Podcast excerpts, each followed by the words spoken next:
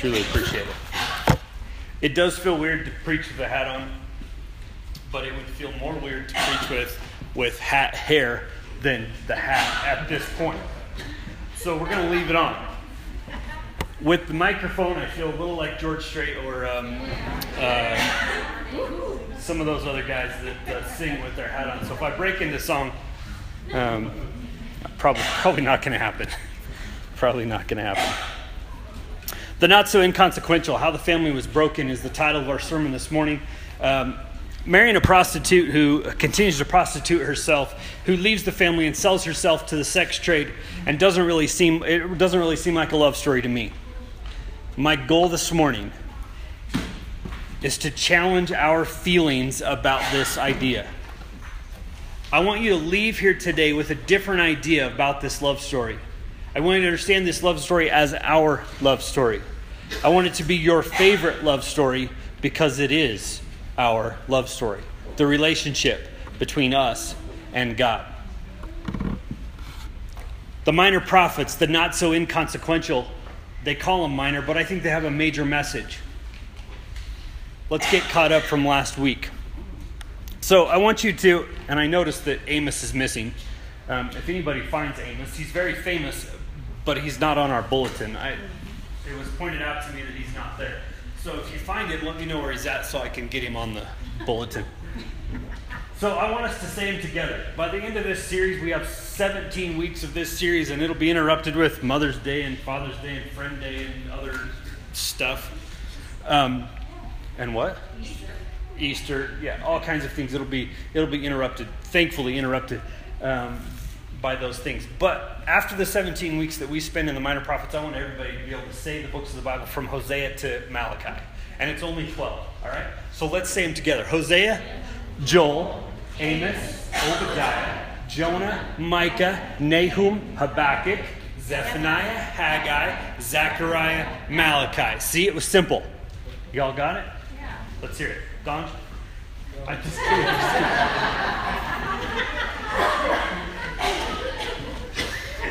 These prophets came in a dark time. It was a dark time. God wasn't talking a lot, but he talked, he spoke through these men. A prophet was simply one who speaks for another. I mentioned last week that I had a prophet in my house, right? Said Cameron goes out about on the back porch and I give her a message to say. I said, tell those kids to come in, it's time to eat. And she goes out and she prophesies, right? She speaks for me. She says, Dad said, it's time to eat. Come on, let's go. No, I don't want to. It reminds me of someone else I know. God tells us all these great, amazing things and tells us how to act and how to, how to be in a relationship with Him. And we sort of sit around and, and kick the dirt and just play with our trucks in the dirt and do the silly things that we like to do as humans instead of listening to what God asks us to do. Last week we discussed the depth and pain of our sin toward God and his response of deep, committed love. It's a picture of our love story, the hurt and pain, separation we have initiated, and the deep, passionate, intimate love that God responds with.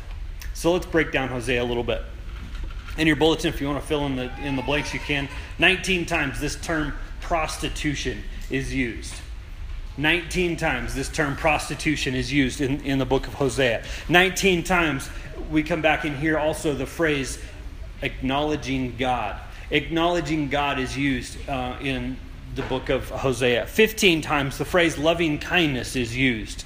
96 times god calls his people by name. God didn't call his people a name, he called them by name. It was an honoring thing. Do you remember your father, your mother, calling you by name in a positive way? Sometimes they use your middle name when it's not so uh, not so positive, right? When Cameron hears her middle name, she knows Dad's a little upset. I don't know how it happened with the other two. Castellan and Corbin Jace are just kind of just it just flows. Cameron Elizabeth, if I say that, she's in trouble. God uses, He calls us by name. His patience, His persistence is overwhelming. I want us to spend just a couple of minutes and look at a couple of um, reasons or a couple of ways that are, uh, dive, dive into your books um, for just a second. There's several passages of scripture in the book of Hosea that kind of stand out. And they're, they're verses that I want you to highlight. If you've got your Bible, if you've got an app that you stick with, I want you to highlight them and put them in there uh, because they're ones that you want to that you want to recognize. When you open the book of Hosea, you want to be able to find these passages of Scripture in the book of Hosea. And I want some participation. If you've brought your old Bible, I want to know what verses are highlighted in your Bible and why they're highlighted. All right, let's just spend just a couple minutes. Who's got one? Anybody have one highlighted in their Bible? I have 4 6 highlighted. Does anybody have 4 6? Hosea 4 6? I got four six. Is that highlighted? Yeah. That's one that I've got highlighted. What's it say? My people are being destroyed because they don't know me. What's the New American Standard? Lack of knowledge. When people are destroyed. Okay? I have that one highlighted. What's the next one? I put another one up there, didn't I? Say it 6 6. How's that one? What's that one? How's that one go? What's this one talking about? Kind of this whole idea of religion is has become more about us than about God, right? And I've I've highlighted this one in Hosea because I think it's it's one that really speaks to what God desires out of each and every one of us. Six six says, "I want you to I want you to show love, not offer sacrifices. I want you to know me more than I want burnt offerings. God wants us to know Him, not necessarily be burning burning sacrifices and and, and offerings. Okay, um, six six is highlighted. What else? Anybody else have one? You don't have to just do the ones I've got. 11.1, I think, is one that we use for, as a, a, somewhat of a prophecy. Yeah. Called my son out of Egypt. Um, obviously, Christ Jesus was born in Bethlehem, and then they escaped to Egypt. Um, God called him back out of Egypt, and this is kind of a prophecy that Hosea is giving. Um, so I've got 11.1 also. Okay, what's 12.6? So now come back to your God, act on the Mhm. principles of love and justice, and always live in confident dependence on your God. Always depend on God. I love that one too. Very good. 12, 12 6. Any other one? Anybody else have one highlighted? At eleven nine, Well, you have the whole thing highlighted. Not just kidding. What's 11 9? for I am God, not a man. Okay, yes, yes. We're gonna we're gonna talk about that one today. Yeah, it, he's not he's not a mortal man. He's not a, he's not a human. He's not going to respond to us like a human is going to respond to us. God is God. He's not a mortal man. Excellent. Thank you for doing that. We're going to try to do that every uh, every time we get to a, a new uh, a new minor prophet and um, just kind of look at those. So if if you if you have an old Bible that you've done a lot of highlighting in and you've spent some time in, um, bring it with you um, from now on. And if you don't want to bring it with you, at least transfer the highlights from whatever that old Bible had to your new Bible, so that you can share with us and uh, what you've got highlighted in these uh, these minor prophets. All right, so let's let's uh, dive in and uh, figure out how this how this family was broken. First, we're going to look at how how the bride forgot about marriage, and then we'll look at how the kids forgot about what dad is really all about. Picture this. God is the prosecuting attorney. He brings charges against his people. I want us to look at, at Hosea chapter 4. Go back there with me to Hosea chapter 4.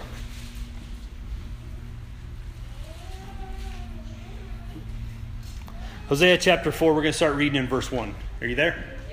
Everybody good? All right, Hosea chapter 4, starting in verse 1. Hear the word of the Lord, O people of Israel. The Lord has brought charges against you. It's indictment. He's, he's, he's bringing charges against his people. There is no faithfulness, no kindness, no knowledge of God in your land. You make vows and break them, and kill and steal and commit adultery. There is violence everywhere, one murder after another. That is why your land is in mourning, and everyone is wasting away. Even the wild animals, the birds of the sky, and the fish of the sea are disappearing. Don't point your finger at someone else and try to pass the blame. My complaint, you priests, is with you. So you will stumble in broad daylight, and your false prophets will fall with you in the night. And I will destroy Israel, your mother. My people are, are being destroyed because they don't know me. Since you priests refuse to know me, I refuse to recognize you as my priests. Since you have forgotten the laws of your God, I will forget to bless your children. Keep going, verse 7. The, most, the more priests there are, the more they sin against me, and they have exchanged the glory of God for the shame of idols. When the people bring their sin offerings, the priests get fed. So the priests are glad when the people sin. What? Mm hmm. Sounds like another time in history, doesn't it? Verse 9, and what the priests do, the people also do. So now I will punish both priests and people for their wicked deeds. They will eat and still be hungry. They will play with, pro- the, play with the prostitute and gain nothing from it, for they have deserted the Lord to worship other gods. Wine has robbed my people and of their understanding. Uh, they, have, they ask a piece of wood for advice. they think a stick can tell them the future. Longing after idols has made them foolish. They have played with the prostitute, serving other gods and deserting their God. They offer sacrifices to idols on the mountaintops. They go into the hills and burn incense in the pleasant shade of the oaks. Hmm. Interesting. All kinds of connections popping into my brain. Is it you? Is it for you? Poplars and, and terebinth trees. This is why your daughters turn to prostitution and your daughters-in-law commit adultery. But why should I punish them? For their prostitution and adultery. For your men are doing the same thing, sinning with the whores and shrine prostitutes. O foolish people, you refuse to understand, so you will be destroyed. Verse 15 Though you, O Israel, are a prostitute, may Judah not be guilty of such things. Do not join the false worship of Gilgal or Bethaven, and do not take oaths there in the Lord's name. Israel is stubborn like a stubborn heifer. So should the Lord feed her like a lamb in a lush pasture? Leave Israel alone because she is married in idolatry to idolatry. When the rulers of Israel finish their drinking, off they go to find some prostitutes. They love shame more than honor. So a mighty wind will sweep them away. Their sacrifices to idols will bring them shame. The bride forgot. The bride forgot that God defines what this relationship looks like. We don't. God defines what this relationship looks like. The bride forgets, the church forgets, we forget that God defines. There's a diluting of the relationship with the religion of the world. It says that Israel cries out to their Baal rather than to their husband, God. They continued to do the religion, but it was their way, not God's. It started with their priests, their, their, their leadership, and it trickled down. They diluted their relationship with God. They made it to be what they wanted. It was all about them rather than what God wanted. It seems to me Hosea fits so well with where we live today. So many religious activities. Some of it good in and of itself, but really not what God is asking for. It's worship, but it's got our own twist to it. It's God on our terms. We make it to church service when it's convenient for us. We obey his commands when we understand that they actually benefit us. And these commands, having these commands in our lives, actually makes us, brings us more joy. So we go ahead and obey. There are thousands of voices today that claim to come from a Christian perspective. You can find people and organizations that claim they are the bride of Christ who will let you be the person you are and even were. They will accept your lifestyle, the way, the, your, your way of life, your attitude, just the way it is. Your half heartedness will go unnoticed because the leadership is the same way, often having impure and selfish motives. We have gotten to a place in Christianity as a whole where everything is okay this idea of tolerance. My choice of sexual orienta- orientation is okay. My obsession with my career path is okay. My choices are okay. My living arrangement is okay. Everything is going to be okay. We want to be okay with God, but we want to live our lives the way we want to. And God screams out, I am the one who defines what the relationship looks like. You've got it all wrong. What does he ask for in relationship? He brings charges against his people in a court of law, as if in a court of law in this passage of Scripture that we just read.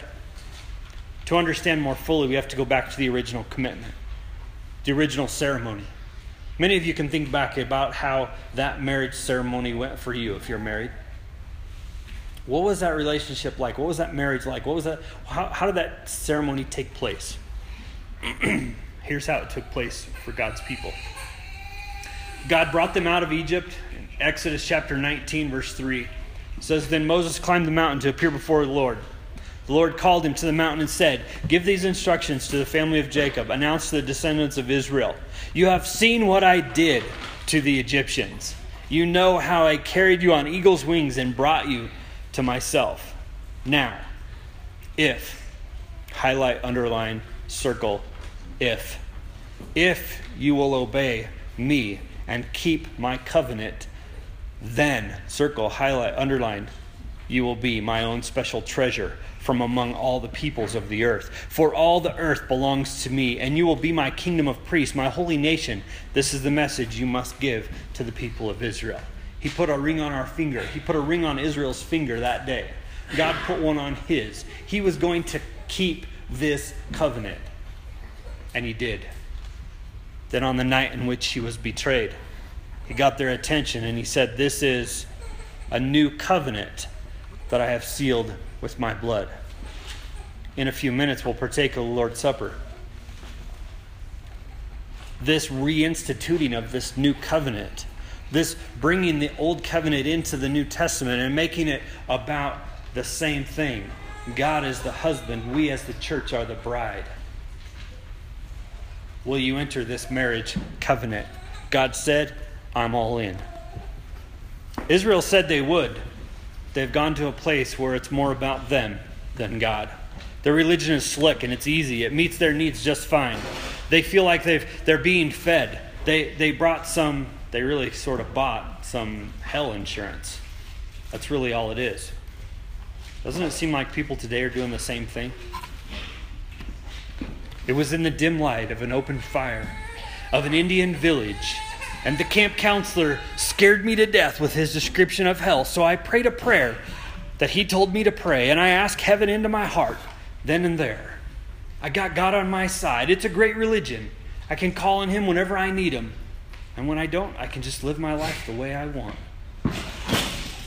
You have to understand that God's relationship back then was different than it is now. What? God said, If you obey, then you will be my people. Are you getting me? You have to understand, but the, the, the times are just different now. I mean, God is a God is a different in a sense. He is He's more loving God now. He's not so concerned about our choices. He He understands in today's society and, uh, and economy that things are different. He's okay with us making our own decisions about where we go and what we do and how we use our money. He understands that sometimes it's not convenient for us to follow Him in the way He asks. He's a merciful and gracious God. Wait a minute. Since when? When did God change? Why do we think He doesn't care anymore about how the relationship looks? I think we're constantly trying to redefine what this relationship with Him looks like.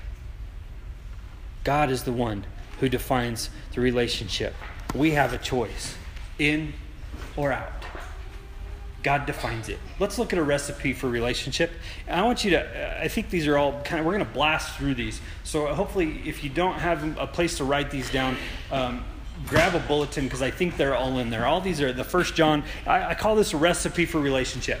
There's a whole bunch of verses, and I just kind of put them all together in a, in a big long string, but it's absolutely phenomenal how these are all together. Uh, recipe for relationship. What's God ask for? Look at it. 1 John 1 6 and 7. So we are lying if we say we have fellowship with God, but go on living in spiritual darkness. We are not practicing the truth. But if we are living in the light as God is in the light, then we have fellowship with each other. And the blood of Jesus, his son, cleanses us from all sin. We're not living in spiritual darkness. 1 John 2, verses 3 through 6. And we can be sure that we know him if we obey his commandments. If someone claims, I know God, but doesn't obey God's commands, that person is a liar and is not living in the truth. But those who obey God's word truly show how completely they love him. That is how we know we are living in him. Those who say they live in God should live their lives as Jesus did recipe for relationship. What's God asking for? He's asking for obedience. 1 John chapter 2 verse 9 if anyone claims I am living in the light but hates a fellow believer that person is still living in darkness. Anyone who loves a fellow believer is living in the light and does not cause others to stumble. But anyone who hates a fellow believer is still living and walking in darkness. Such a person does not know the way to God or the way to go having been blinded by the darkness. What brings darkness? Hating a fellow believer? You got hatred in your heart? Is there that one person that you're just not willing to forgive? Yeah, but you don't understand. You don't understand what they did to me. No. There's no caveats here. There's no there's no conditions to this. So if you hate them and claim to love God, you're a liar. 1 John 2 9 says, if, he, if anyone claims I'm living in the light but hates, oh, we just read that one. Uh, let's go to 1 John 2, verse 15. Yikes, this one's hard to swallow. 1 John 2:15 Do not love this world, nor the things it offers. For when you love the world, you do not have the love of the Father in you. For the world offers only a craving for physical pleasure, a craving for everything we see, and a pride in our achievements and possessions. These are not from the Father, they're from the world. This world is fading away along with everything that people crave, but anyone who does what pleases God will live forever. Ouch. Okay, stop already. Preacher, that's enough. That's enough. We get it. No, there's more. Look at 1 John 3, verse 4. Anyone who sins is breaking God's law, for all sin is contrary to the law of God. And you know that Jesus came to take away our sins, but and there is no sin in him. Anyone who continues to live in him will not sin. But anyone who keeps on sinning does not know him or understand who he is. Dear children, don't let anyone deceive you about this. When people do what is right, it shows that they are righteous, even as Christ is righteous. But when people keep on sinning, it shows that they belong to the devil, who has been sinning since the beginning. But the Son of God came to destroy the works of the devil. Those who have been born into God's family do not make a practice of sinning because God's life is in them. So they can't keep on sinning because they are children of God. So now we can tell who are children of God and who are children of the devil. Anyone who does not live righteously and does not love other believers does not belong to God. This message you've heard from the beginning. We should love one another. Why do we act like that, that verse doesn't apply to us? Why do we act like that verse doesn't apply to us? It hurts, doesn't it? Wow. That's a little too close to home. Look at 1 John 3, verse 16. We know what real love is because Jesus gave up his life for us. So we also have to give up our lives for our brothers and sisters. If someone has enough money to live well and sees his brother or sister in need but shows no compassion, how can God's love be in that person? Dear children, let's not merely say that we love each other, let us show the truth by our actions. Recipe for relationship. That's what God wants out of us. That's what a relationship with God looks like. God defines the relationship, we don't. God says, Israel, I have made a covenant with you. I'm committed to you. But you've gotten to a place where your religious activities, your worship is for yourselves. It's not about me anymore. It's, not, it's, it's all about you. You don't love others. You aren't pursuing a relationship with me anymore.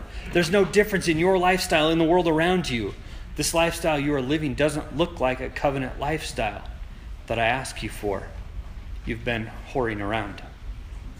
In a court of law, he brings these charges your language, the swearing, taking my name in vain, the way you do business, the way you do relationships, the way you do your sexuality, the way you do your pornography, the way you do your pursuit of material possessions, it's all fallen back into looking like the rest of the world.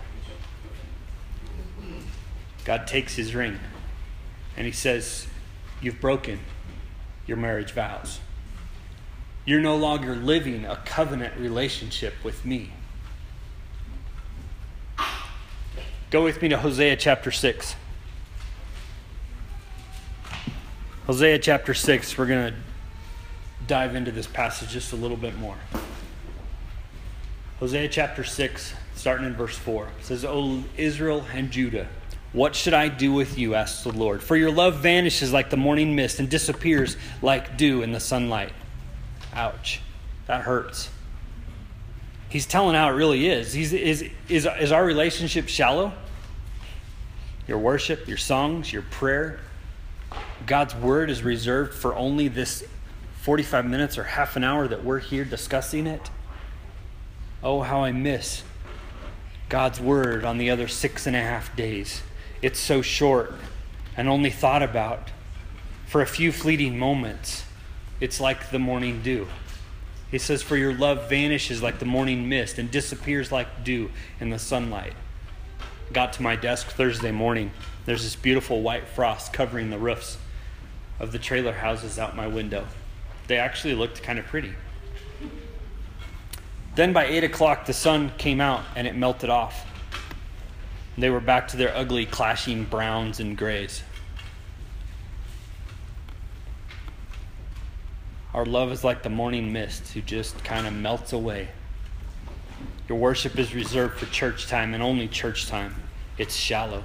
Verse 5, look at it. Chapter 6, verse 5. I sent my prophets to cut you to pieces, to slaughter you with my words, with judgments as inescapable as light. I want you to show love, not offer sacrifices. I want you to know me more than I want burnt offerings. God says, I don't want you in church if you aren't loving others. I don't want you claiming Christianity if you aren't acknowledging me the other six and a half days. Verse 7 But like Adam, you broke my covenant and betrayed my trust. Verse 8 Gilead is a city of sinners. Track, track the footprints of blood. Priests formed bands of robbers waiting to ambush their victims. They murder travelers along the road to Shechem and practice every kind of sin. Yes, I have seen something horrible in Ephraim and Israel. My people are defiled by prostituting themselves with other gods. O Judah, a harvest of punishment is also waiting for you, though I wanted to restore the fortunes of my people. Yes, you have a religion and worship, but it's not what I committed to. You've made it your own thing. Church, I want us to understand that God defines what the relationship looks like, not us. And I have, I have a tendency, I have a, uh, I have a feeling that we, we have this thought process that it's, it's not really about Him, it's about us. And we get to thinking that, and it's scary. The bride forgot that God defines the relationship. Number two, bride, the bride forgot that worship is all about God. It's all about who God is, not what we get. Yes, I get him as father, and yes, I get the hope of heaven. I understand those, those great promises that we get. But when we make church more about the short term gain, we make religion more about what I get now, we have forgotten what God said worship is about. In those days, they worshiped a golden statue. It said there that they, they worshiped a, a stick, a piece of wood. They called this, this statue Baal because it made them feel good. It made them feel like there was a tangible item that they could be praying to. What's the difference between worshiping Baal and worshiping God? What's the difference between worship being all about me versus being all about God? I wrote some stuff down. Let me let me just share with you. Worshiping Baal means that we get we get out of church and we say, "Well, how did that make me feel?" Worshiping God says, What did I learn about Him today? Worshiping Baal says, What can I get from this and how can it benefit me? Worshiping God says, What can I give because of this? Worshiping Baal says, How can I be blessed from being here today? Worshiping God says, How can I honor God and bless others today? Worshiping Baal says, When does, when does my kingdom benefit from being here? Worshiping God says, How am I a benefit to his kingdom here? Worshiping Baal is when, when, when I do religion expecting to get something in return. Worshiping God is when I simply obey him because he is God. God's people forgot that worship is all about him, not them. What the bride forget? Number three, faithfulness is an all in, an all or nothing commitment. We should be all in. It's an all or nothing commitment. We get this in our, our marriage relationships, but when it comes to God, we miss it. Let me explain. Go with me here. Let's say, let's say I cheated on my wife five times last year. And you went up to Carol and you asked, So, Carol, how, uh, how is Lloyd as a husband? Oh, he's good. Is he faithful? What would her response naturally be?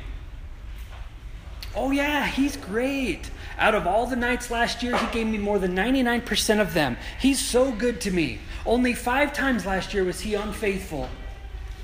And he had so many opportunities. No way. Not five times, not one time. Not one time in 21 years. What would the answer be if it was only once in 21 years?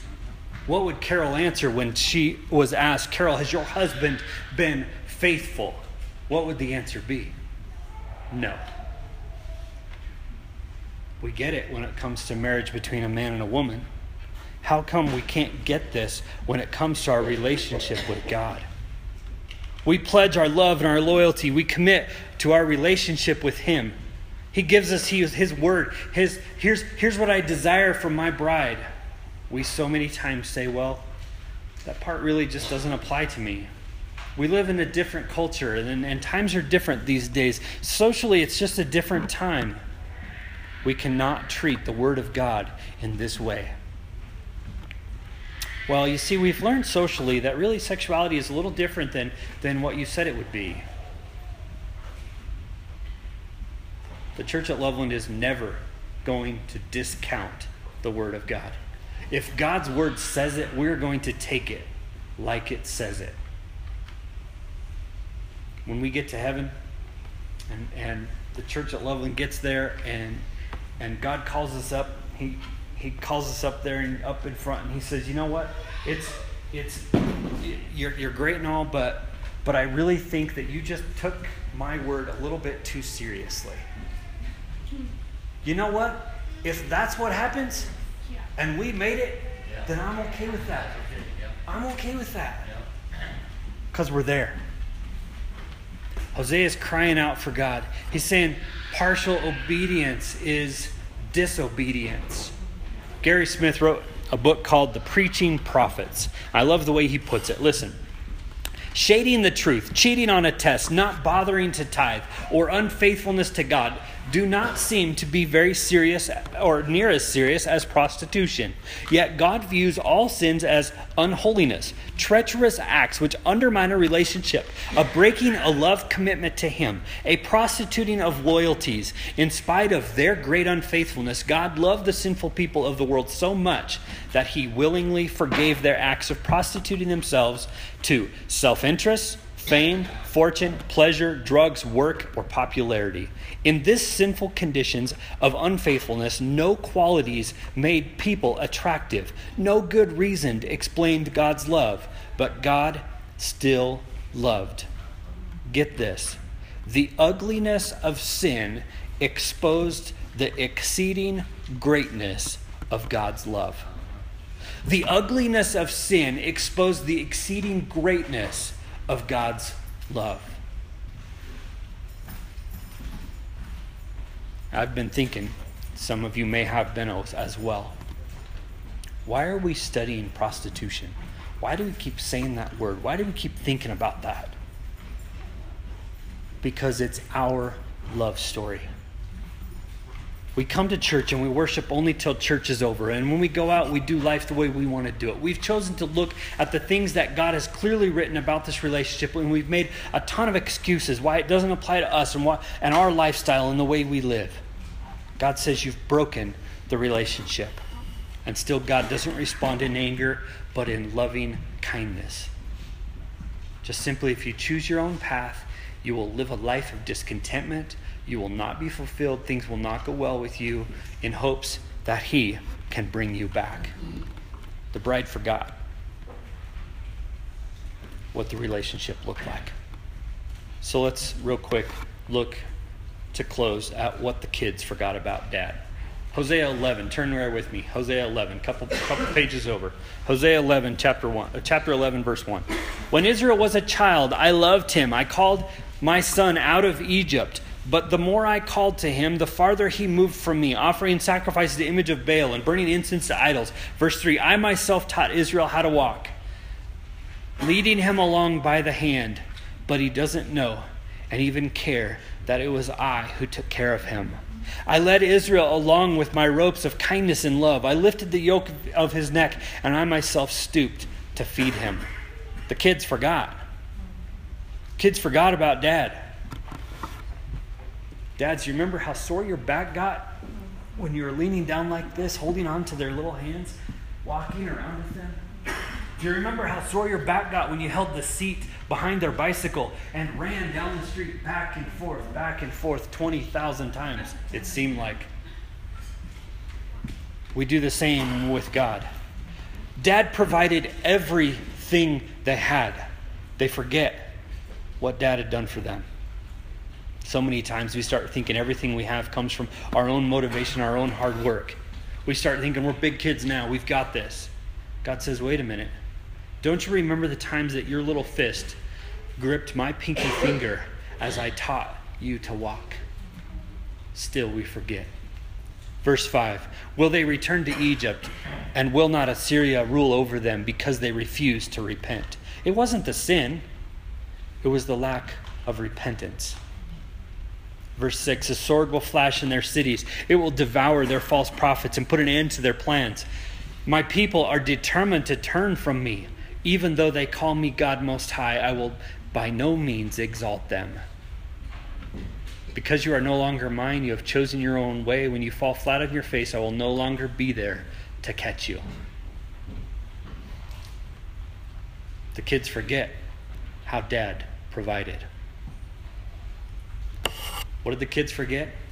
They forget that dad won't be savior without being in charge. Because of false prophets in this day and age, Christianity has become all about us, all comfortable and easy. They say Jesus died on the cross, and all you have to do is, is say a prayer and ask Jesus into your heart, and, and you can live exactly the way you want because salvation is not about, not about being God, Lord of your life. It's about, you know, just Him helping out every now and then. It's a pathetic excuse for Christianity. God said, If you obey me and follow my commands, then you will be mine. Not if you say a 30 second prayer, you're in for the rest of your life. God's word proclaims the parameters of this relationship. We forget God won't be a savior without being in charge. Look at verse 8. Oh, how I give you up, Israel. How can I let you go? How can I destroy you like Admah and demolish you like Zeboim? My heart is torn within me, and my compassion overflows. Verse 9 No, I will not unleash my fierce anger. I will not completely destroy Israel, for I am God and not mere mortal man. I am the Holy One living among you, and I will not come to destroy. For someday the people will follow me. I, the Lord, will roar like a lion. And when I roar, my people will return trembling from the west.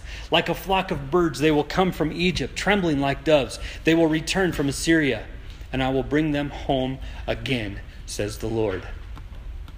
The kids forgot dad's unfairness cannot be taken for granted.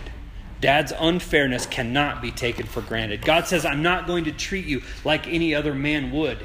I'm going to be unfair. Well, that's kind of weird. How, why would you say God's being unfair? Because we've been whoring around day after day, night after night. I'm not going to be unfair. I'm going to be unfair. I'm not going to destroy you. God says, I'm not going to. He's going to bring us back and buy us back. I'm so grateful for God's unfairness. If God wasn't unfair, we'd all be toast. A long time ago. I wouldn't be here. It has been a long time ago where I, I yeah, wouldn't have happened. 2 Peter 3 9, we're going to end with this verse. The Lord isn't really being slow about his promise, as some people think. No, he's being patient for your sake. He does not want anyone to be destroyed, but he wants everyone to repent. You want your life your own way? You want a life of rebellion, a life of fence walking, a life of lukewarmness? You'll be a people discontent, full of hardships, lacking joy, lacking fulfillment, not being allowed to celebrate. In spite of who you have become and the unfaithfulness on our part, God, in His infinite love for us, has bought us back. Hosea really is a true illustration of our love story. We, as the bride, have forgotten so much. As, as, as a husband, he is jealous. We've been whoring around on him. And as kids, we've forgotten so much. As dad, as a dad, he's given us so much. We don't deserve his unfairness. God, in his amazing, infinite love, wants a deep, passionate, intimate relationship with each and every one of us. We've got to realize that he is in charge. And our salvation is dependent on it. Let's pray. God, change us. God, be in us what you want us to be. God, allow us to see that this relationship recipe is for our own good. But God, help us to stop horning around. Help us to stop removing our ring and being unfaithful to you. God, bring about faithfulness within. Send your spirit and guide us and lead us and, and, and make us be the people that you want us to be. Help us to be that, that chosen people. The people that, that make you smile, that make you grin uh, when you look down here. God, helps to make decisions even today, God, that will put you more first place in our lives. Help us to take those priorities that we've seen from, from what you want in a relationship with us and help us to make them number one in our lives and start acting like it, start working in that direction. Uh, don't let us be apathetic about it. Let us be real about it and want you as our God. God, thank you so much for the, the depth of your love, allowing us to, to be unfaithful like we are, but God, you still calling us back and wanting us to buy wanting to buy us back. Helps to focus on things on these things.